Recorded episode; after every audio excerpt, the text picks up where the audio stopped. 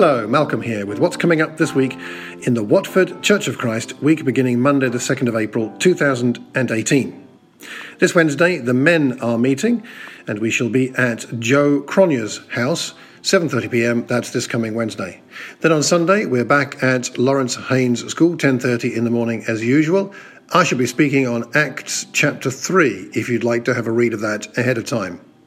And then just a bit further ahead, we have our first for the first of our two allotment services on the 15th of April, that's Sunday the 15th, we'll be meeting on Joe Cronier's allotment for church.